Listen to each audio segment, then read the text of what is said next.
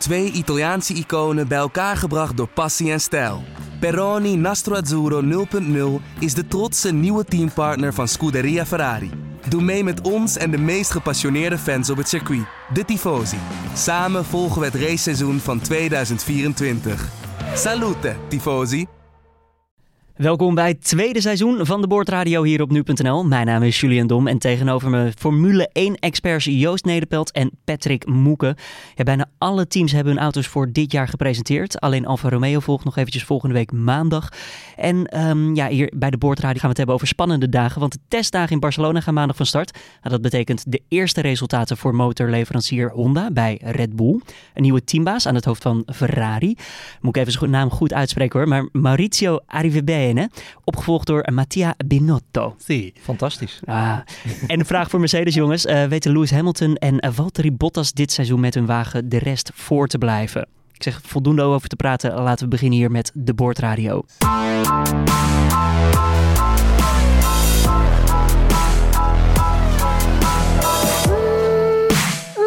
Jongens, Honda aan het, uh, ja, in, in de auto bij Red Bull Racing. Wat weten we inmiddels? Um, slanker dan verwacht. Uh, je zag vorig jaar uh, bij de um, bij de Toro Rosso. Dat uh, dan moet ik het even goed inluiden natuurlijk. Uh, Honda uh, had wat probleem met koeling en daardoor hadden ze wat meer ruimte nodig in de motorruimte. omdat er dingen te heet werden en er moesten wat meer koelers bij.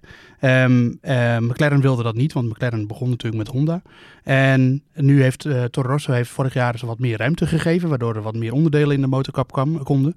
En nu dachten we allemaal, ik dacht dat in ieder geval, ik denk dat jij dat ook wel dacht Patrick, van hij zal niet de allerslankste van de grid worden, in ieder geval de, de Red Bull. Maar als ik de foto's zo zag en uh, de tekeningen, en we hebben hem natuurlijk al ook op de baan gezien, dan uh, is het toch een behoorlijk uh, Weight Watchers modelletje geworden. Dus, Heeft dat effect ook nog op hoe die de bocht ingaat of zo? Nou, uh, het is in principe zo dat je een uh, auto altijd zo slank mogelijk wil maken. Want alles wat uh, in, de, in de rijwind zit, dat, dat vangt wind en dat zorgt voor drag, zoals de Engelsen dat noemen. Dat is, is gewoon vrij vertaald luchtweerstand.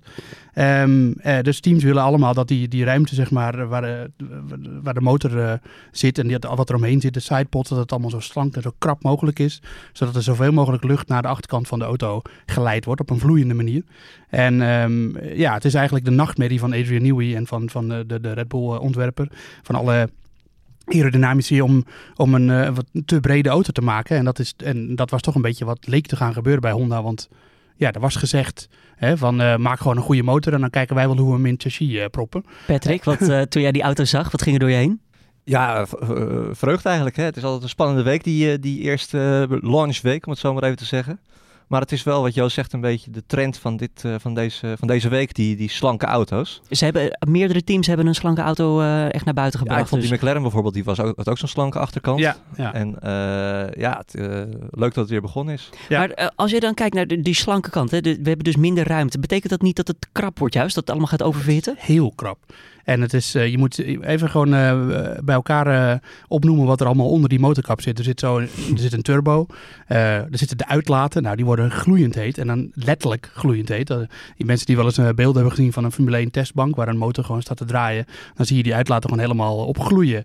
Weet je, dat het echt honderden graden wordt dat. En dat zit dan allemaal daar krap verpakt en er zit elektronica bij, er zit andere oliekoelers, alles zit daarbij. Ik weet nog vorig jaar bij de eerste testweek in, in Barcelona, toen McLaren was overgestapt naar Renault, een nieuwe Renault motor. En die hadden dus de fout gemaakt om het bodywork, dus de, de overkoepeling van de auto, om die te smal te maken. Dus wat je daar zag, je zag gewoon echt brandplekken in het, in het bodywork ontstaan. Het werd helemaal zwart. Maar dit is dus echt gewoon een engineering nightmare eigenlijk. Eigenlijk wel. Want, ja, maar ook een uitdaging toch?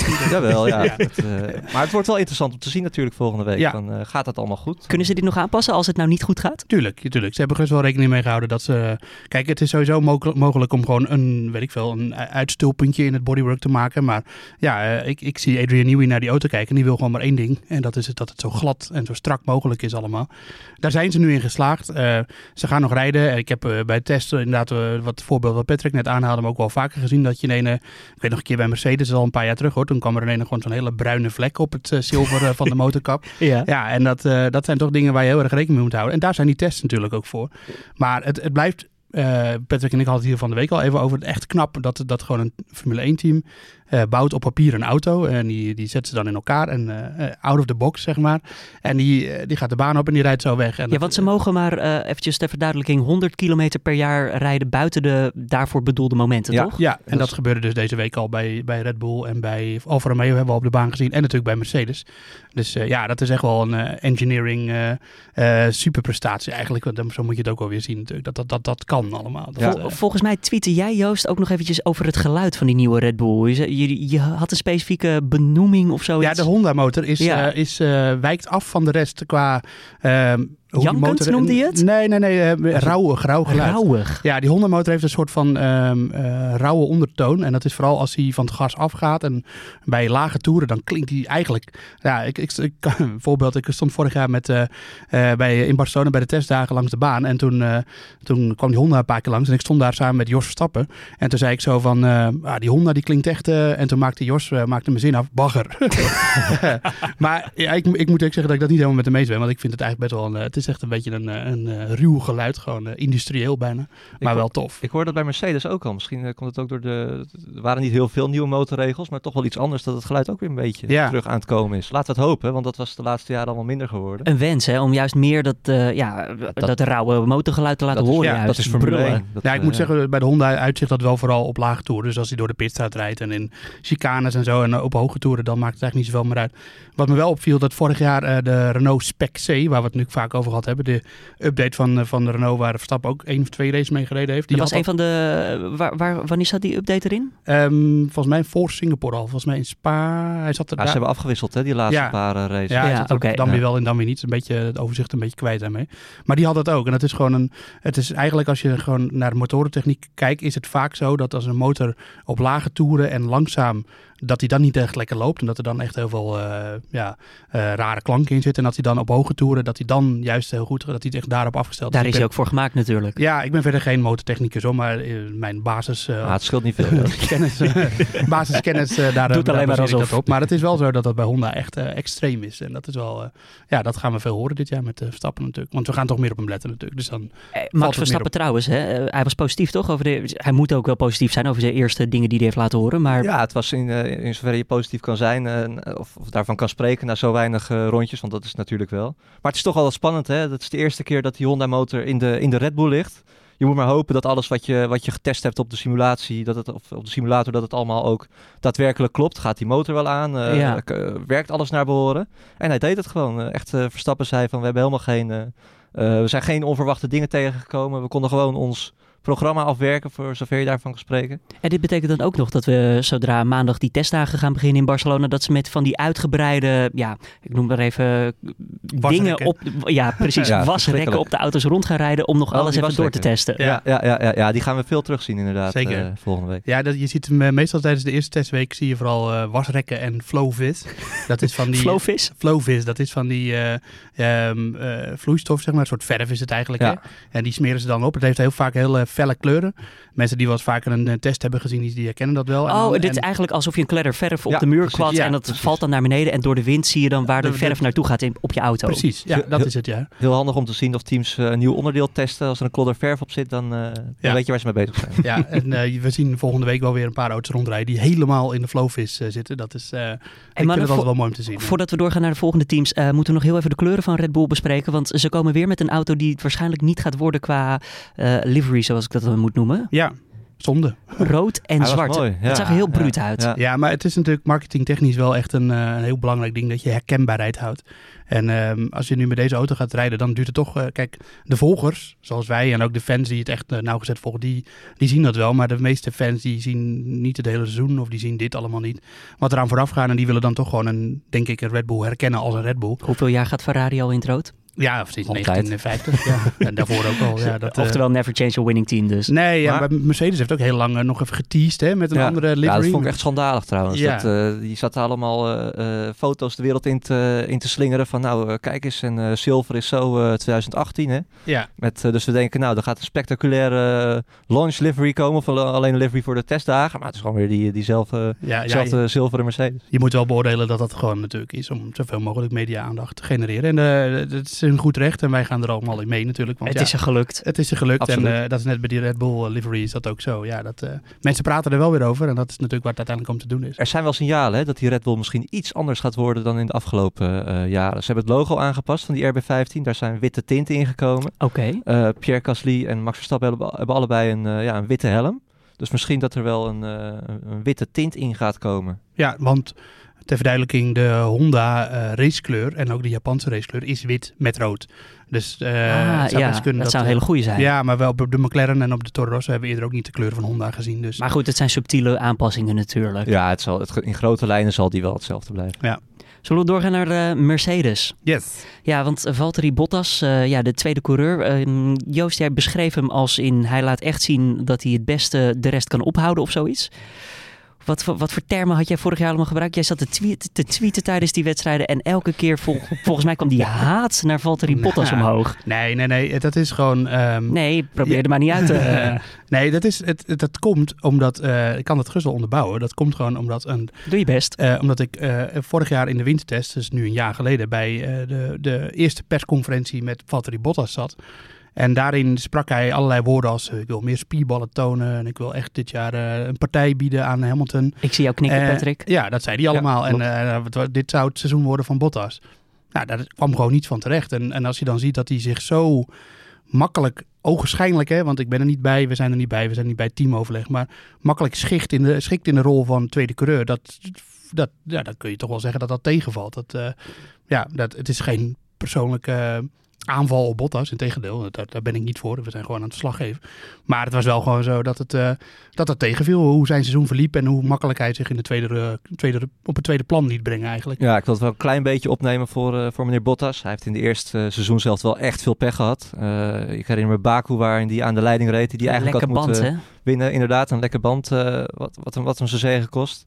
Eh, in Oostenrijk viel hij uit toen hij had kunnen winnen. Die race die Verstappen uiteindelijk won. Ja. Eh, Silverstone liep het ook allemaal anders. Wat, hij, had hij ook, ja, reed hij ook een paar, met een paar rondes voor het eind nog aan de leiding. En ik, het doet me ook nog een beetje denken aan over de radio dat hij vroeg van eh, gaan we nog terugwisselen? Nou ja, dat was wel eigenlijk het toppunt hè, in Sochi. Van, eh, dat, dat hij eigenlijk is voorgelogen. Van, eh, hij was in de veronderstelling dat hij... eh, ja, hij moest aan de kant. Hij was in de veronderstelling dat Voor Hamilton. voor Hamilton. Ja. Was in de veronderstelling dat hij die, die, die positie nog terug zou krijgen. En eh, ja, dat gebeurde niet. En daar stond echt toen eh, aan het einde van de rit een geslagen man. Dat was Ik- wel echt ja. heel pijnlijk om te zien. was de meest sneuwe radio-message van Formule 1 2018, denk ik. Het Ja. deed echt heel veel pijn. Ja. Ja. Eh, En daar is hij eigenlijk niet meer bovenop gekomen. Wingman, eh, Wingman Bottas. Ja, en, en, en be- bedoel, we moeten ook gewoon eh, concreet kijken naar wat hij, welke rol hij heeft gespeeld vorig jaar in races. En dan was het toch best wel vaak zo dat hij met zijn ophouwgedrag, en, zo, en dat doet hij allemaal vanuit teambelang, dus dat kun je hem niet kwalijk nemen. Maar dat hij toch best ook wel wel wat races om zeep heeft geholpen. Maar zou Ja. het, zou het echt teambelang zijn of zou het ook gewoon een beetje kunde zijn? Dat hij gewoon echt niet sneller kan? Ja, weet ik niet, maar het is toch wel, de- bijvoorbeeld op Monza eh, werd hij extra lang buiten Ja, gehouden, zodat oké, hij Rijkonen zo. maar Ja, op kon ja, ja, houden ja. natuurlijk. En dat, eh, de- er waren nog wel wat meer voorbeelden van dat hij, dat hij toch echt eh, Hongarije, Hamilton kon aan de horizon verdwijnen en Bottas die hield de Ferraris op. En Maar ze leggen Ja. toch ook wel eens laps naast elkaar. Dan zie je toch ook de rempunten van de mensen. Hamilton remt toch veel later. nou ja, dat, dat, die, die- dat zou kunnen, daar, daar heb ik niet echt de ogen op. Ah, ze volgens mij is dat ook niet echt openbaar, openbaar, maar dat Hamilton een snellere coureur is dan Bottas, daar, ja, daar, daar twijfelt volgens mij niemand aan. Dus eh, dat, dat het logisch is dat Hamilton de bovenhand heeft, is niet raar. Maar het gaat er meer om. eh, je, je uit van t- voor het seizoen eh, allerlei eh, bedoelingen van wat je dit seizoen wil bereiken. En, dat, eh, en dan vervolgens komt er eigenlijk weinig van terecht. En dan schik je ook nog eens zo makkelijk in de rol van tweede kleur. Dat heb ik Rijkonen niet zien doen afgelopen seizoen. En dat, Nee. eh, terwijl hij eigenlijk toch een klein beetje in hetzelfde schuitje zat. Dus ja, dat eh eh, Ricciardo heb je dat ook niet zien doen. Eh, terwijl Nee, die ook hem wel- gewoon vol bij Max Ja. Verstappen naar binnen. Die dacht, eh, nou, terwijl hij op een gegeven moment ook best wel achter stond op Verstappen natuurlijk. En dat, die ging dat ook niet doen. Dus dat, en misschien kwam Bottas ook heel vaak in de positie dat hij het kon doen.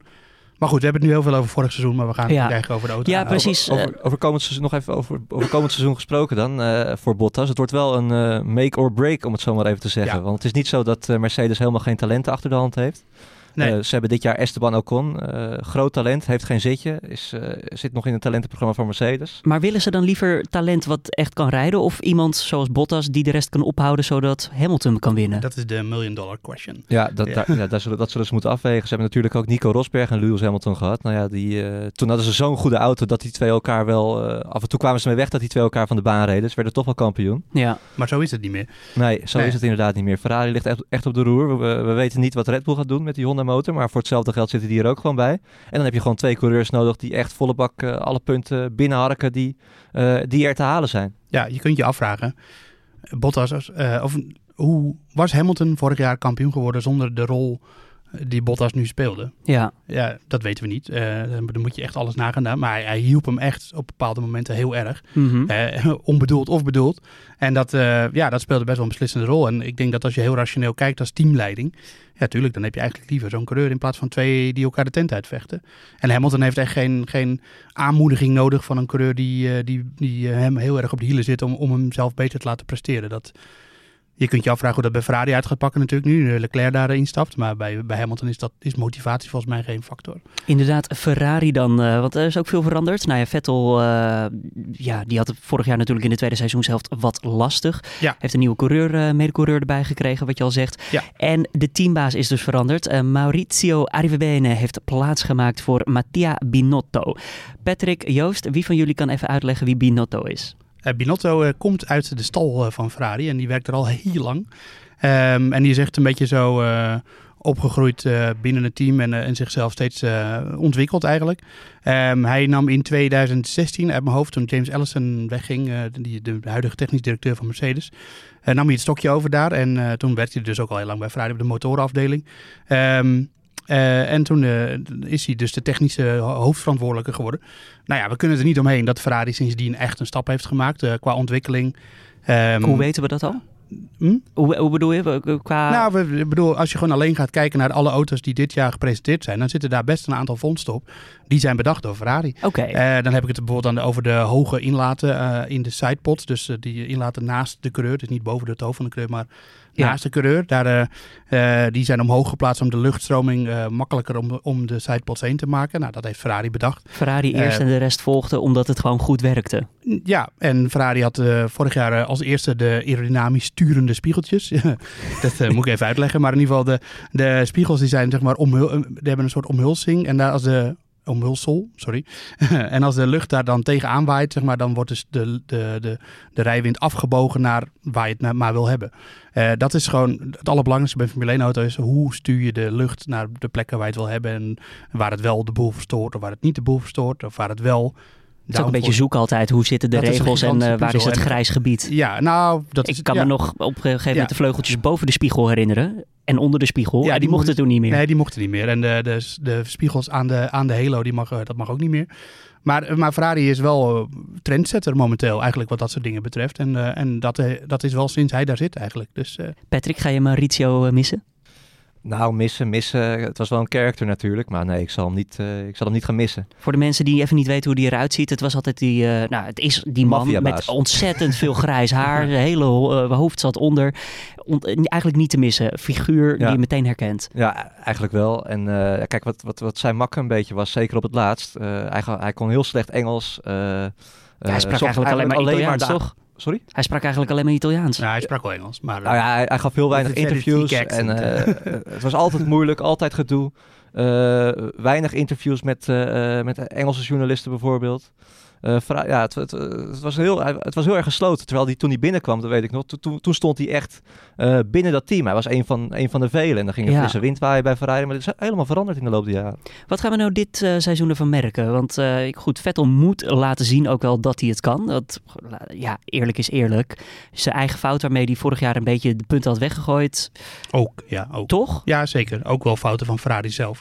Ook, en maar... dat is denk ik ook wel de, misschien wel de hoofdreden waarom Arrivabene überhaupt daar weg moest. Want Binotto is daar natuurlijk wel neergezet. Uh, die zat ook al een klein beetje op het, op het vinkertouw heel lang. En die dreigde ook om naar een ander team te gaan. Want er waren best wel wat aanbiedingen. Want die zien natuurlijk Renault, ook wat, geloof ik. Ja, dat, uh, ja. ja, die zien natuurlijk ook wat er gebeurt bij Ferrari uh, Ja. de afgelopen jaren. Uh, en het, ja, je kreeg de indruk dat uh, Arrivabene vooral er op strategisch en operationeel gebied gewoon niet helemaal de winter onder had. En, uh, en Binotto is in ieder geval een, binnen het team ehm, uh, ogenschijnlijk een door iedereen gerespecteerd persoon. En, en bij Arrive Benen begon dat nou ja, misschien wel een klein beetje af te brokkelen. Kijk, er was toch een, een soort nieuwe... van paleisrevolutie gaande al achter hem. Dat die geruchten ging al heel lang dat hij, dat hij weg moest. Is dit de wederopstanding van, Vera van Ferrari? Nou, nou het, het, is in ieder geval, ze, hebben wel, ze zijn wel echt een nieuwe koers ingeslagen. En niet alleen met uh, Binotto nu, maar ook zeker met de coureurs. Want ze hebben nu voor het eerst eigenlijk uh, twee coureurs, Leclerc en Vettel. Nou, Leclerc is, is zeker geen tweede coureur. Als, dat is gewoon echt een jong talent. Heeft, heeft bewezen dat hij eh, absoluut een volwaardig Formule 1 coureur is. Die is daar niet neergezet om, eh, om, om alleen maar Vettel even te helpen om zijn titel binnen te halen. Nee, die, moet- die moet ook punten scoren. En als het even kan meedoen- mee gaan doen voor de titel. Ja, Ja, wederopstanding natuurlijk. Ze zijn al tien jaar niet, eh, niet kampioen geworden. Maar ze zijn ook de afgelopen twee seizoenen waren ze het, gewoon, eh, het, het eh, op één na beste team en bij Vlagen ook het beste team. Dus Maar het wordt wel tijd om te oosten natuurlijk. 100% tijd om te oogsten. Ja, de, de, de druk is heel erg hoog. De druk is bij, bij geen enkel team hoger dan bij Ferrari momenteel dit jaar. En, en die rust momenteel vooral nog op de schouders van Vettel natuurlijk. Dus ja, het is de vraag hoe hij daarmee om kan gaan. Want eh, Vettel onder druk kan wel eens in een foutje belanden. Dat we hebben dat eerdere jaren allemaal kunnen zien. Ook, ook in zijn succesjaren bij Red Bull was het ook wel eens dat als hij echt onder druk stond, dat er dan in ene eh, fouten eh, gemaakt werden. En dat eh, als dat er iets wat is wat dit jaar weer vol gaat komen, dan denk ik dat ze bij Ferrari op een gegeven moment ook wel genoeg gezien hebben. Ja, want de laatste keer dat Vettel een, ja, een nieuwe talent als teamgenoot kreeg, dat was bij Red Bull. Ene Daniel Ricciardo. Oeh. Vettel was net, die had al zijn wereldtitels bij elkaar geregen, vier stuks. En eh, ja, dat seizoen won hij helemaal niks meer, terwijl Ricciardo eh, drie Grand Prix won. Was 2015 geloof ik. ja dat was de opkomst Dus, van Mercedes Eh, eigenlijk. hè? 2014. Of 2014, Ja. sorry. Ja, maar toen En, reed ja. Ricciardo reed echt rondjes om Vettel. Eigenlijk Ja. ja. Ja. ja, eh, figuurlijk en het jaar erop was hij gevlogen, dus... Ja. eh, Ja. Dat, ge- Ja. dat, doe- dat geeft natuurlijk wel iets mee aan zo'n coureur. Dus eh, hij zal dit nu in zijn achterhoofd houden van dit moet me niet nog een keer gebeuren. Het draait niet allemaal meer binnen om Vettel binnen, binnen Ferrari. Dat is, en dat wordt interessant om te zien. Hoe Ja. gaat hij daarmee om inderdaad? Ja, want Leclerc is, kijk, Vettel is viervoudig wereldkampioen en die heeft ook al weer, weer de nodige races gewonnen natuurlijk voor Ferrari. Maar Leclerc is wel het lievelingetje. binnen- Ja, je kunt het eigenlijk een beetje vergelijken met hoe Max Verstappen bekeken wordt binnen Red Bull. Ja, zeker. Hij is toch een beetje het, het lievelingetje, de, de droompupil. Dus Ja. ja. ja, het wordt heel spannend dit seizoen bij Ferrari. Dan de andere teams als het ware en eh, ja, coureurs. Want we hebben ook een heleboel nieuwe coureurs in het Formule 1 seizoen dit jaar. Laten we even beginnen bij ehm, nou ja, Renault, Renault natuurlijk met eh, Daniel Ricciardo. Wat, wat weten we daar inmiddels over? Is hij op zijn plek? Hij, ik zag al wat videootjes en wat grappen en grollen en zo. Ja. Ricciardo, eh, hij is nog zat- steeds even gezellig. Ja, hij zat wel redelijk in zijn in zijn in zijn hoor. Daar, dat, eh, dat, daar maak ik me niet zo zorgen om. Ja, meteen zo'n zo'n lollig filmpje wat ze bij Red Bull, waar ze meesters in zijn. Hè. Dat eh, zag- kwam nu Ricciardo als eerste werkdag op de fabriek van Renault.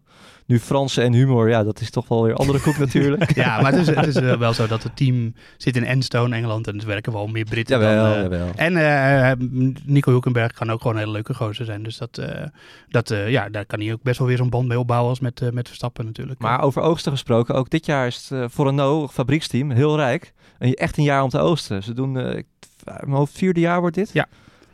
Ze, ja, ze, ze hadden toen ze de Formule 1 binnenkwamen als fabrieksteam een, een vijfjarenplan eh, eh, op, opgesteld. Van Ja. nou, eh, even, de tijd om te bouwen. En dat je, in dat vijfde jaar moeten we echt eh, nou ja, bij de topteams gaan horen. Mhm. Wat ook zou moeten, want als je een fabrieksteam bent, wat, wat Renault is, heel veel geld, moet je ook gewoon bij de top horen. Hebben het in het verleden ook bewezen, titels gepakt. Maar betekent dat dat dit jaar eigenlijk de strijd tussen Mercedes, Ferrari, Red Bull en Renault kan gaan? Of is dat nog ik te denk ver? dat dat nog te ver is. Zeker als je zag hoe groot dat gat eind vorig jaar was. Waarop de eh, top drie eigenlijk het hele veld eh, op een ronde zetten. Ja. Inclusief Renault. Dat zullen ze niet in één keer dicht, eh, dichtgemaakt hebben. En anders had eh, Red Bull misschien ook niet voor een andere motorleverancier nee, gekozen. zeker als, niet. Ja.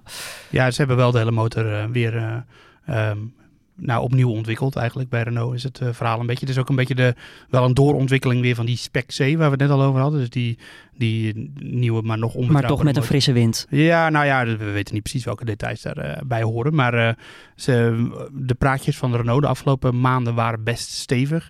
Eh, het was ook een beetje een vechtscheiding met Red Bull uiteindelijk Maar natuurlijk. dat hebben ze eigenlijk wel ieder jaar. Hè. Ik weet nog vorig jaar ook. Toen hadden ze ook eh, heel veel testkilometers gemaakt. En nou, toen eh, t- ja, ze hadden de aansluiting gevonden met Ja. Mercedes en Ferrari. Nou, dat was gewoon absoluut niet zo. Nee, Ja. dus we moeten dat zien eh, wat daarvan van waar is. Maar ik- het, over die vechtscheiding, het viel me wel op dat, dat Abiteboel vooral best wel uithaalde naar, naar, eh, naar eh, Red Bull en ook Ja, naar die- Honda. hij, was, en, eh, hij was echt op oorlogspad. ja, je kunt je ook afvragen, kijk, je bent er natuurlijk niet bij hoe zo'n gesprek gaat. En misschien wordt hij daar ook steeds naar gevraagd natuurlijk door journalisten. En dan zien wij weer alleen een stuk eh, verschijnen ergens met eh Abiteboel, dubbele punt.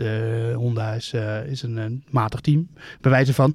Om het even gechargeerd te zeggen. Maar dat... de- dus dat weet je niet, maar het viel me, je kan ook niks zeggen daarover. En als ik, ja, je kan ook zeggen als Abiteboel zijn en je hebt afscheid genomen van Red Bull, dan kun je ook zeggen van ik zeg er gewoon niets meer over. En ik ga niet zeggen van nou, nou het kan wel eens tegenvallen met Honda of eh, onze data was beter of dat soort. Dat, dat hoef je allemaal niet te zeggen. Eh, Niet zeggen is ook gewoon een optie. Vraag maar aan Henry Verbenen, die deed dat heel vaak.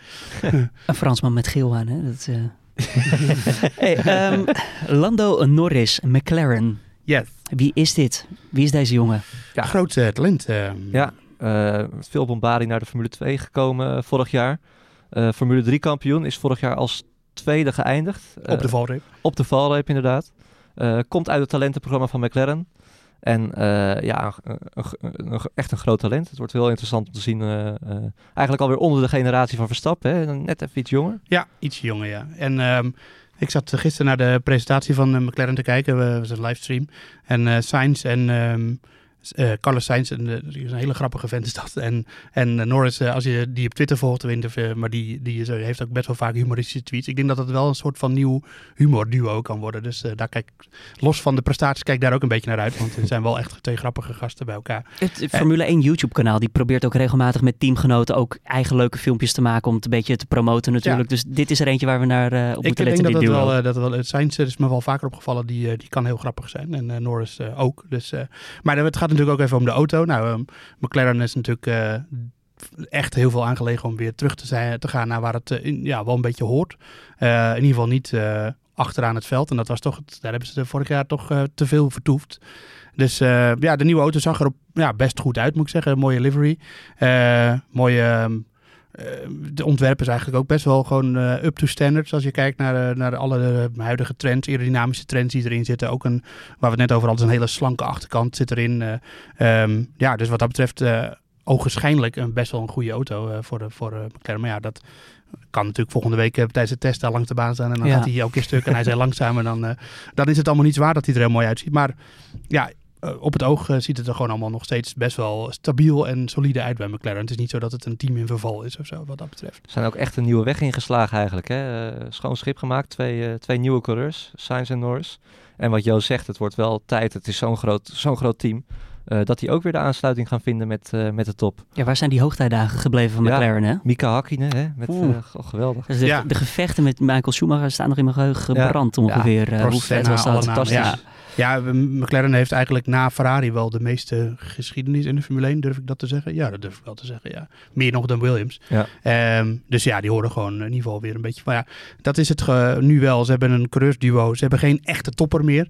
Um, Norris kan het natuurlijk worden. Sainz nou, hij heeft dat niet echt laten zien de afgelopen jaren dat hij in potentie een topper is. Wel een subtopper, maar geen topper. Ja, denk ik, als we kijken naar zijn prestaties. Hij heeft nooit echt duidelijk zijn teamgenoot verslagen. Dat nee. natuurlijk Verstappen en, uh, en Hulkenberg. Ja. Nou, als je, als je echt bij de top wil gaan horen, dan had je wel af moeten rekenen met Hulkenberg, die ja. niet meer de jongste nee. is. En dat heeft hij niet gedaan. Dus, uh, maar ja, topper in de marge zou ik willen zeggen. Ja. Zeg dan uh, Toro Rosso met Alexander Albon. We hebben ook nog Sauber met Antonio Giovinazzi en uh, Williams met George Russell, als ik dat zo goed uitspreek.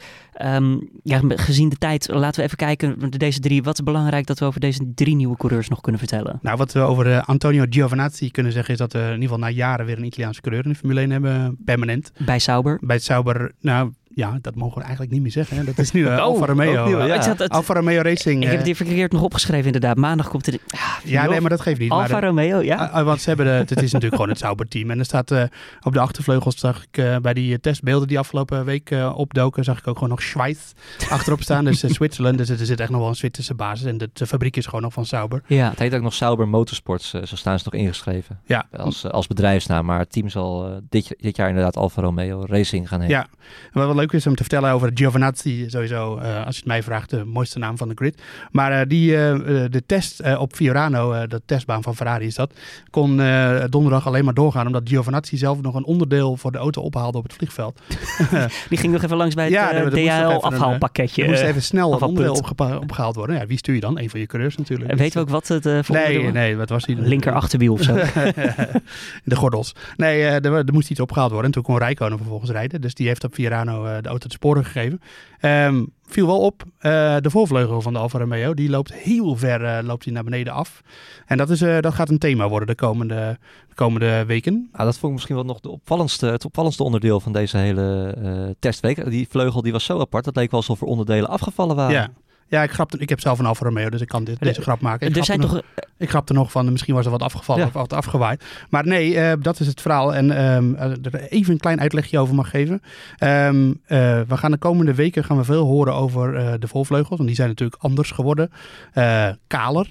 Minder eh, flaps en dingetjes en wat er allemaal op zit. Eh, maar het is vooral nu de vraag hoe de teams de rijwind, dus de wind die van voren komt, zeg maar. De, eigenlijk staat die wind natuurlijk stil, maar de auto rijdt er doorheen. Maar we noemen dat rijwind. Hoe die om de banden heen geleid gaat worden. Eh, en het lijkt erop dat teams gaan kiezen voor dat het zeg maar naar binnen toe afbuigt, dus richting de achterkant. Eh, Mercedes zag, eh, zag ik dat onder andere, die hebben een vleugel die zo werkt, dat heet inwash in het Brits. Alles heeft altijd een Britse naam hè, met eh, aerodynamica. Ik vind dit mooi. Ja, Ja. ehm, maar andere teams kiezen voor outwash. En outwash betekent dat de lucht, als je van voren kijkt, buiten om de banden wordt geleid. En we Eh, weten niet wat beter is. we weten niet wat beter is. We weten wel, na eh, inwash hebben we al eerder gezien. En toen was het nooit echt een succes. En outwash is eigenlijk gebruikelijk. En dan zie je ook, als je de, die flaps die aan het einde van de vleugel zitten, zeg maar die rechtopstaande randen, dat noemen we de wing end plate. Die zie je vaak een beetje een kromming naar buiten maken. Dat zijn die dingen die ook vaak afbreken als ze elkaar raken, toch? Ja, ehm, en wat nu eh Alfa Romeo heeft gedaan, en je ziet het ook al bij andere teams, want Toro Rosso die had op de presentatie hadden ze een hele hoge vleugel, maar tijdens de test gisteren met Albon zat die er niet op en er zat een heel andere vleugel op. Eh, en dan zag je dat die heel erg naar buiten afloopt en dat betekent dat ze zoveel mogelijk outwash willen creëren, dus dat de wind van voren gezien, dus als je van voren naar de auto kijkt, buiten om de wielen wordt geleid. Eh, want de wielen zijn aerodynamisch een gigantisch obstakel. Ja. En niet alleen door het feit dat ze in de weg zitten, maar ook omdat er heel veel wind omheen draait. Omdat het een draaiend element is natuurlijk. Ehm, dus dat wordt interessant om te volgen. En Alfa Romeo, eh, eh, ja, die leek in ieder geval qua, qua geruchten een eh, strike te hebben gegooid. Want het was natuurlijk al hetgene waar iedereen over praatte meteen, over die vleugel. Maar er zitten toch zoveel regels aan de Formule 1 vast. Maar deze vleugels zijn best wel verschillend bij al die auto's. Mag dit? Valt dit allemaal Ja. binnen de... Ja, ze hebben hem kleiner gemaakt. De kleiner mag altijd met aerodynamische onderdelen. Groter is vaak een probleem, maar ja. Dat is ook altijd met zo'n... eh, al- alle Formule 1 ontwerpers, hè, ja, die, gaan- die gaan die regels eh, zitten te bestuderen. Van waar is nog ruimte? Wat kunnen we nog doen? Wat mag wel, wat mag niet? En dan zie je toch altijd weer dat, dat toch wel iemand weer met iets geks op de proppen komt. En eh, ja, als dit werkt, dan zullen we dit ook bij andere teams gaan zien. Ja. Het is wel alleen zo dat je. Het is niet zo dat een volvleugel. dat het heel makkelijk. dat je de ene op de andere schroeft, zeg maar. Want de volvleugel is zo ontworpen dat hij precies de luchtstroompjes. zo. waar we het net over hadden. zo geleidt naar bepaalde plekken van de auto. Dus als hij bijvoorbeeld de volvleugel van de Ferrari. op die van de Mercedes. of op, op de Mercedes schroeven, bij wijze van spreken. als hij dat doen. dan zou die auto totaal niet werken. Want dat, de, de volvleugel. eh, ja, die, die is gewoon specifiek ontworpen voor het hele verdere verloop van de lucht rondom de auto. Eh, en, eh, en dus het is niet zo heel makkelijk om een idee helemaal, he- helemaal te, te kopiëren meteen. Maar je gaat het natuurlijk wel zien. Teams gaan er wel mee experimenteren. En ik wil er ook bij zeggen, de alle auto's die we tijdens de launches hebben gezien. ehm, dat is vaak niet de auto zoals, je, hem- zoals we maandag eh, in Barcelona gaan, gaan bekijken. Dan zitten er toch al vaak wel wat nieuwe dingen op. En, Ze Eh. veranderen continu, eh, ze blijven knutselen. Eigenlijk, Ja. eigenlijk worden we ook een beetje voor de gek gehouden. Hè? Want eh, veel van die auto's, sommige die worden alleen met eh, plaatjes eh, de wereld ingeslingerd. renderings. Ja. Ja. maar dat zijn gewoon eh, animaties. Dat zijn helemaal geen echte foto's Ja. of zo. Nee. Dus, eh, en ja, natuurlijk, ze moeten iets presenteren, alles is alleen maar voor de sponsors. Maar wat Joost zegt, we zullen het eh, in Barcelona, misschien zelfs pas in Melbourne. Hè? Ja. Want heel veel, eh, je hoort nu ook Williams, die hebben moeite om de auto op tijd af te krijgen voor volgende week. Ja. Dus ja. Ik vind dat wel, dat waardeer ik trouwens wel heel erg aan, aan Mercedes. Die doet dat eigenlijk elk jaar. Die eh, zitten vaak wel een paar dagen echt voor de test. En dan eh, komt die auto gewoon, eh, ze gaan er gelijk mee rijden. En dan, nou, dit is hem. Dit is onze auto. Klaar. En, eh, ja, dat is ook wel machtsvertoon natuurlijk. is je machtsvertoon, zo maar goed bent. dat- ja, maar dat kunnen we wel waarderen natuurlijk. Ja. Ja, de- je moet een beetje kunnen patsen in de Zeker. Formule 1, En als ik naar de Renault kijk bijvoorbeeld, de, de renderings die ik daarvan gezien heb, daar, daar, daar zaten allemaal nog dingen niet op, Nee. denk ik. En viel me trouwens ook wel, om nog heel even terug te gaan naar de Red Bull ook wel op. Dat is eigenlijk bij Red Bull elk jaar wel zo dat die gewoon een auto presenteren waar nog heel veel ontwikkeld aan kan en misschien ook wel moet worden. En dat was vorig jaar en het jaar daarvoor ook zo. Maar dat is goed, toch? Mm, nou, dat kun je ook zeggen. biedt ruimte. Het biedt ruimte, zeker. Maar het is altijd zo dat Red Bull zich door het seizoen heen meestal het sterkste verbetert. Maar het lijkt ook wel omdat ze dat, dat, dat, ze dat zichzelf die ruimte daarvoor gunnen. En dat betekent wel dat je aan het begin van het seizoen niet helemaal 100% eh, op een top bent. Je zou liever hebben dat ze een keuze maken van gewoon ga helemaal tot het gaatje op dit model. En dat het dan goed Nou ja, wat is of je- verkeerd uitslaat. Wat is je startpunt? En dat Ja. is meer een beetje. En het lijkt wel alsof ze niet, niet altijd eh, 100% alle tijd steken in het helemaal doorontwikkelen van de, van de onderdelen. En dat, eh, dat is de afgelopen twee jaar viel dat best wel op. Toen was vorig jaar dat Red Bull de auto presenteerde, was hij best wel kaal nog. Hè? En toen kwamen er later allemaal vleugeltjes bij. En dat is nu eigenlijk wel weer een klein beetje zo. Dus eh, ja, is nog even de vraag hoe dat, eh, hoe dat gaat zijn. Maar misschien zitten ze wel twee seconden voor de rest van het veld en dan kunnen ze rustig aan gaan ontwikkelen. Maar dat zie ik niet gebeuren eerlijk gezegd. Heel kort dan Alexander Albon en George Russell. Want het is niet eerlijk als we die niet zouden bespreken. Maar gezien de tijd, ja, in het kort jongens. Eh, Russell, eh, Formule 2 kampioen. Eh, echt wel een talent. Komt uit het talentenprogramma van, van Mercedes. Ja, Ocon zit er al, Russell dus ook. Ja, bij Williams krijgt hij Robert Kubica naast zich, eh, oud Grand Prix winnaar. Ook nog even noemen, de- met zijn ja, met zijn gemankeerde arm om het zo maar even te zeggen. Die, Mhm. die rijdt, in, klinkt gek, maar die rijdt als het ware met, met één arm. Ja, ik denk als Russell echt zo'n groot talent is, dan moet hij dit jaar al afrekenen met, met Kubica bij, eh, bij Williams. En dat wordt ook interessant om te zien, Joost noemde net, eh, we hadden het net over McLaren. Eh, hoe gaat Williams het doen? Hè? Nog zo'n nog zo'n mooi team met eh, veel historie. Ja, Eh, vorig jaar echt het lelijke eentje op de grid. Gewoon het laatste, het zwakste team. Ja. ja Williams hebben we eigenlijk nog helemaal niet besproken. Nee, die, die zouden ook wel weer de aansluiting eh, moeten vinden. Maar de reden waarom we Williams ook nog niet helemaal besproken is omdat er nog geen auto is. Nee. Het is ook een klein beetje de vraag Nou ja, wel- of, of, die, of die wel afkomt voor de, Ja. voor de TS. Ze hebben toch een render laten zien? Nee, Ja, nee ze, hebben, ze hebben een echte auto laten zien. Ze hebben wel een echte auto ja, maar dat laten is de zien. auto van vorig jaar met de kleuren van komend jaar. Oh, ze hadden dat wel was een nieuwe het. hoofdsponsor. Dat was, eh, was wel belangrijk om te vermelden. Want die eh Martini... Dus er is geld. Mm, ja, je weet nooit hoeveel ze betalen. Maar Martini was natuurlijk de hoofdsponsor van, sponsor van Williams. Die zijn ermee gestopt.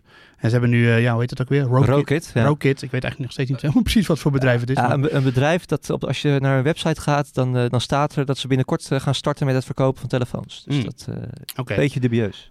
Ja. Oké, succes Williams. Ja, nou ja, en hij was eh, babyblauw met wit en zo eh, was hij. eh, Ik heb ik- het een beetje over de kleuren. Ja, we Dat moeten het nog even in het echt zien. Want ja. dat, dat, dat moet ik ook zeggen. We, we kregen vandaag al eerder, vandaag is vrijdag trouwens, voor de mensen die op een andere dag luisteren, kregen we de foto's binnen van de Ferrari. Die waren gelekt eigenlijk.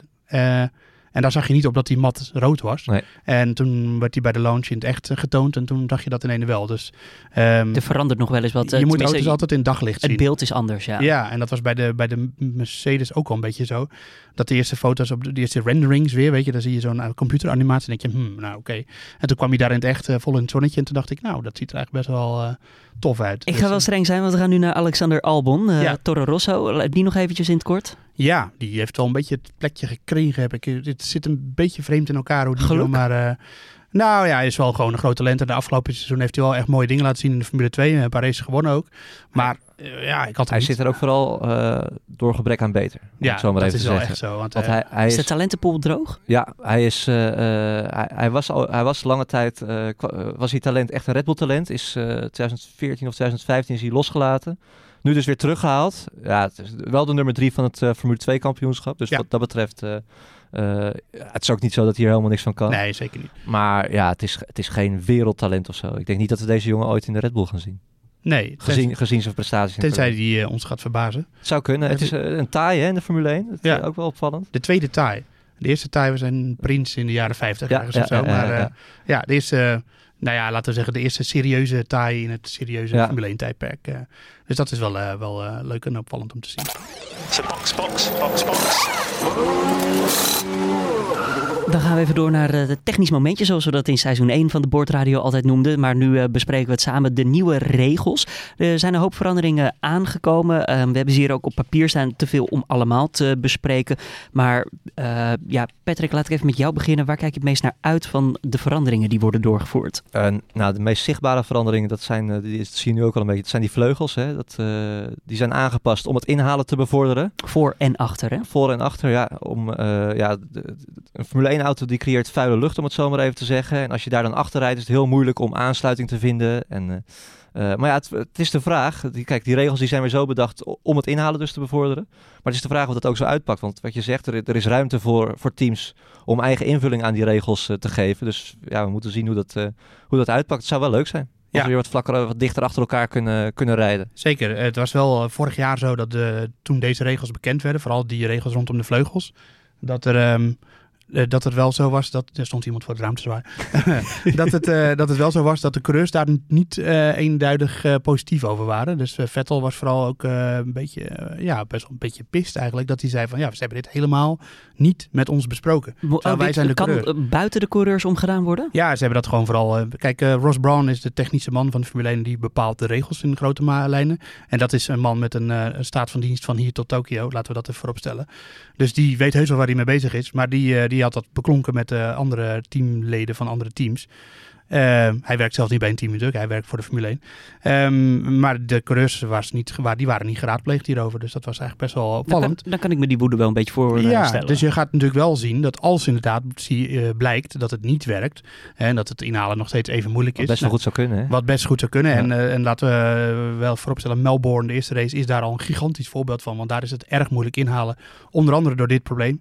En het, ja, Patrick omschreef net al even dat je dus gewoon de ene auto kan niet dicht achter de andere rijden. Omdat er zoveel aerodynamische luchtverstoring is. En nou ja, we hebben het allemaal over vleugeltjes gehad en zo. Formule 1 auto's zijn heel erg afhankelijk van de lucht. Want die maakt wat een auto werkt. En als die de lucht dan anders is dan normaal, dan doet hij het gewoon niet zo goed. Dus dan kun je niet achter elkaar rijden, makkelijk. Ehm, eh, in ieder geval, dus dat, ja, als het blijkt dat het niet werkt, dan zie je natuurlijk wel eh, nu al voor je dat de coureurs heel erg gaan klagen daarover. Van, eh, zie je wel, we zeiden toch dat het, dat het niet zo zou uitpakken. Kan het dan nog veranderen of gaat dat niet meer lukken Nou, halverwege een seizoen niet. Nee, dat, je kan niet zomaar een halve Dus dan zitten we eraan vast. Nou ja, tot het einde van het seizoen. Maar ik bedoel, het is een poging waard, want het probleem met inhalen is gewoon groot. En je moet toch wat proberen. Dus ja, Zeg een andere verandering in de regels. Ik weet niet of jullie eh, je daarop hebben ingelezen, maar andere kleuren voor de banden. yes. En dat was een be- beetje een, ehm, voor mij, ik, ik hou dan van Formule 1. Ik kan er ook wel een beetje over meepraten, maar ik ben echt niet zo diep in de stof, eh, zit echt niet zo diep in de stof als jullie. Ik begreep nooit hoe het nou zit met die banden. Het was altijd weer soft, super soft, ultra soft, eh, Ja. mega soft. Ik zou niet eens weten, bestaat mega soft? Nee, nee, nee. Nou, nou, pre- Precies wat je nu zegt, daarom is het gedaan. Gewoon Ja. om het simpeler te maken. We hebben, we hebben straks zijn we inderdaad van al dat, ge, dat gezeur af. Dus hypersofts, eh supersofts, eh, is allemaal weg. Ja, ik moest het uitleggen aan mijn vriendin. Ja, terecht. dat was niet te doen. Nee, joh, dat, dat, dat, dat, dat slaat ook nergens op. Ze vroeg daarom, ja. Maar Ja, dus ze vroeg van, wa- wat betekenen die kleurtjes? Ja, van, ja. is dat, hoort dat bij de, bij de merk? Eh, Ja. nou, Ja. nee, Ja. komend seizoen hebben we gewoon, om het makkelijk te maken, een zachte band, een medium band en een harde band. En, dat, en dat is het altijd. Ja, Ja, eh, dat, is het, ideaal. dat is het plaatje. je moet op een de- de- zachte en een hardere rijden. Ja. En eh, dat is het. Maar dat En- is het plaatje naar de buitenwereld. Ja, precies. Van Want binnen is het nog gewoon precies hetzelfde. banden allemaal nog wel. Maar La- dan, Laten we nou ook alsjeblieft dat gaan aanhouden gewoon. Dus Ja, ja, dat je ja. straks weer eh, gaat zeggen, Ja. ik weet alweer hoe dat gaat. Van, d- d- Ja. Dan noem je het zo, maar dan is het toch weer de C2, hè, want zo- hebben ze het allemaal genoemd. ja, dus- Zacht, medium, hard. maar de precies. soft op, de, op het ene circuit is niet per definitie dezelfde soft als op een ander Ga het nou niet moeilijk Maar maken. nee, we moeten het toch uitleggen hoe het zit. Dus al die banden zijn er nog wel, maar ze zijn nu gewoon, er zijn er maar drie per weekend en die hebben gewoon die, die drie kleuren en drie, die, die drie namen. Ja. That's it. Bij winterband is altijd een winterband, toch? Of een eh, regenband. Sorry, Winterband. winterband. Eh, Ja, nee. regenband is altijd een regenband. Daar heb je nog twee verschillende tussen. Je hebt Ja. eh, intermediate, dat is een beetje als het, eh, als het niet hard genoeg regent voor, de, voor echt full wets, zeg maar, de, de, de volledige regenband. Ja, die is groen. Die is groen inderdaad. En de, en de full wets heb je dan. Dat is De als het blauwe. echt de hard, blauwe. hard Ja. regent, moet je hopen dat ze rijden. Want vaak rijden ze dan niet eens als het hard Ja. regent. Ik kan eh, Spa, wat was het? 98, 99? 98. 98, ja. 98, ja. Toen regende het en toen reden ze gewoon. Ja, Ja. bikkels. Dat zie En je, je hebt de, tegenwoordig de niet blauwe heb je ook nog met zilver streepje en dat is dan met sneeuwkettingen.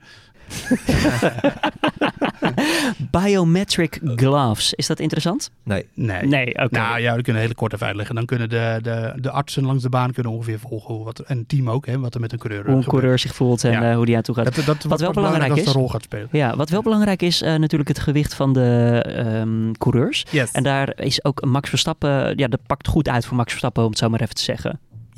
Ehm, eh, het is nu zo dat een coureur inclusief stoel 80 kilo moet wegen. Ja, Eh, dus elke coureur, hoe zwaar je ook bent, oké, er is geen enkele coureur die zwaarder is dan 80 kilo, dus dat is niet het eh, punt. Maar er zijn coureurs die zijn 60 kilo, en er zijn er die zijn 65 kilo, en er zijn er die 73 kilo. ja. Dat heeft vooral te maken met lengte. Dus dat, dat heeft alles te maken met lengte. En alle coureurs zijn straks gewoon inclusief hun stoel. Dus er zitten straks gewicht in hun stoel, als dat nodig is. En dan zijn ze 80 kilo en dan, eh, dan is iedereen even zwaar. En dat is het voordeel voor degene die, de coureurs die langer zijn. Voor Max Verstappen onder andere. Ja. Een van de langste coureurs En, eh, op de eh, grid. en daardoor Kubica. ook een van de zwaardere. En ook vooral voor Ja. de jongens van Renault. Want eh Ricciardo en Hulkenberg zijn ook echt twee lange, lange... Nou, niet vergeleken met mij, maar ik ben 1,96. maar ze zijn voor coureurs zijn ze heel erg lang. Oké. Ja. Is er nog een andere verandering in de regels die jullie willen benoemen nu? Eh, er zitten achterlichtjes op de achtervleugel. Voor bij de regen natuurlijk. Ja, ja, Eh, dat gaan mensen ook wel zichtbaarheid moet iets verbeteren. Als het een keer gaat regenen, laten we dat hopen. Ehm, verder zijn er niet echt... eh, ja, ze hebben een nieuwe helm hè, met een kleine viziergat ook. Ja, dat is ook iets veiliger geworden ook weer. Ja. Oké. ja. Maar daar zie je verder weinig van. Nee. Onder, onderuits. Laten we dan uh, ja, naar de post gaan, als het ware. Postmomentje. We hebben berichten binnengekregen. Vragen van uh, ja, volgers van de NuSport uh, Twitter-kanaal. Van nu, uh, lezers van nu.nl. En een van die vragen is wel interessant. Erik van Apeldoorn, of nee, Erik van Appeldoorn moet ik zeggen. Die vraagt in hoeverre is de RB15 om Max Verstappen heen gebouwd? Weten we dit? Kunnen we hier antwoord op geven? Nou ja, in zoverre dat, dat Max al langer bij dat team zit dan zijn nieuwe teamgenoot Pierre Gasly. Ja. En ja, Helmoet Marco, hè, de, de Red Bull topman, eigenlijk adviseur, maar ja, hij is gewoon de grote man daar zo. Die heeft al een paar keer geroepen van nou, wij willen gewoon kampioen worden met Max. Dus wat dat betreft mag je er wel van uitgaan dat die auto echt vooral op, op de feedback van Verstappen is, is afgestemd. Maar het is niet zo dat, dat, dat, dat Max daar gaat zitten en dat ze echt een volledige auto omheen ontwerpen, denk ik. Toch Joost? Nee, dat denk ik ook niet. Dus, um, je hebt natuurlijk een team uh, met, uh, met engineers en die bepalen hoe ze hun auto zo snel mogelijk willen maken. En dat is niet per se helemaal afgestemd op wat de coureur wil. Natuurlijk, uh, in de jaren van Ferrari was dat Schumacher daar domineerde, was die Ferrari ook vooral afgesteld op wat Schumacher wilde. En dat zal nu ook wel een beetje zo zijn bij, bij Verstappen en Red Bull. En dat Vettel bij Red Bull domineerde, was dat ook een beetje zo. Maar het is gewoon een beetje zo, denk ik. ik we, we weten het niet precies hoe dat zit. Maar het is, het is wel zo dat als Verstappen zegt van ik wil heel veel uh, grip op de voorwielen, weet je, ja. dat ik goed kan insturen altijd, uh, dan gaan ze daar wel rekening mee houden met de ontwikkeling van de ophanging en zo. Okay. En er zijn ook coureurs zoals Vettel was een coureur en is een coureur, ja, hij rijdt nog, laten we dat, uh, die, uh, die houdt juist van een hele erg stabiele achterkant. Dat hij altijd gewoon die auto erin kan gooien en dat hij weet dat de auto niet om komt zetten aan de achterkant. Nou is hem dat afgelopen seizoen toch een paar keer gebeurd. Ja. Maar, maar um, ja, en dat, dat zijn wensen van een coureur en die worden gerust wel meegenomen in ontwikkeling. En als jij al een paar jaar daar rijdt, ja tuurlijk, dan, dan heb je wel een streepje voor qua welke kant het opgaat met ontwikkeling. Erik, dus uh, dus ja. ja. een beetje, maar niet helemaal 100%. Dat kan niet. Erik, ik hoop dat je daarmee uh, je antwoord hebt. En dan gaan we nog even naar Meindert Akda.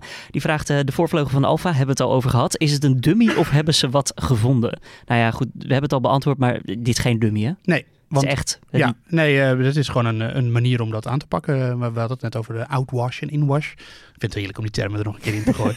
uh, en het is gewoon een manier om de, wind, om het rijwind om het voorwiel heen te leiden. En, en Alfa gaat daar heel ver in. En het is niet gezegd dat we die vleugel in Melbourne ook nog erop zien zitten. Maar ze zijn het in ieder geval aan het proberen. Het was geen, ze gaan echt niet de shakedown doen. Dus de, voor het eerst met autorijden met een halve volvleugel erop. Dat doen nee, ze niet. Ik, maar ik moet zeggen, ik dacht het eerst ook even voordat ik hem zag. Ik dacht, nee, de volvleugel was zeker nog niet af. Maar toen ging ik goed kijken, er zaten er toch een paar flapjes. Dus ja. duidelijk, duidelijk. Zeg, um, nou, dit was dan de boordradio. We hebben in ieder geval het hele onderdeel gehad. Als jullie nog iets willen toevoegen, mannen. En we hopen op lekker weer in Barcelona. Maar ik zag dat het er al best goed uitzag. Vorig 15... jaar was het uh, regenachtig. Ja, dat, we zaten in de sneeuw nog een ja, dagje. Ja, dat is ongelooflijk. Ja. Gaat ja. een van jullie er naartoe? Ja, we gaan allebei. Allebei, ja. allebei. Ja. Dus we kunnen voldoende video's, interviews en meer van dat... Uh, Alles alles op yes. nu.nl. Ja, en Joost, voordat we naar het einde van de podcast gaan, nog eventjes nieuws over een uh, nieuw spel op nu.nl, over de Formule 1. Ja, we hebben een eigen managerspel tegenwoordig. Uh, dit seizoen voor het eerst. En mensen kunnen dan uh, elke week een, een team samenstellen. Dus je hoeft niet een vast team en wat je steeds maar een beetje kan wijzigen. Maar echt elke week een nieuwe stel coureurs kun je, kun je samenstellen. En dan kun je daar punten mee pakken. En aan het eind, volgens mij, de hoofdprijs is een geheel verzorgde reis naar de Grand Prix van Abu Dhabi in 2020. Dus nou, daar wil je wel voor spelen. Dat is heel vet. Ja. Dus pak, nodig ook je vrienden uit, je collega's en je familie en speel dat spel. Wat was nu weer ook weer? Nu.nl slash F1-spel. Patrick Moeken, hartstikke bedankt. Joost Nederpelt, hartstikke bedankt. Mijn naam is Julian Dom. En over een week of twee is de volgende aflevering van de Boordradio ook weer te de, vinden. Na de test. Na deze test al? Vrijdag, ja. Vrijdag Doe ik dit gewoon verkeerd? Nou, geeft niet. Nee, Oké, okay. dus op volgende week na de test is alweer uh, de podcast uh, De Boordradio, de tweede aflevering te vinden op nu.nl. Abonneer je uiteraard en laat ons even weten wat je vindt van deze aflevering. Kan via je eigen favoriete podcast app of stuur even een mailtje naar podcast.nu.nl. Kan je ook meteen vragen voor Joost of Patrick naartoe sturen. Tot de volgende. Yes. Hoi.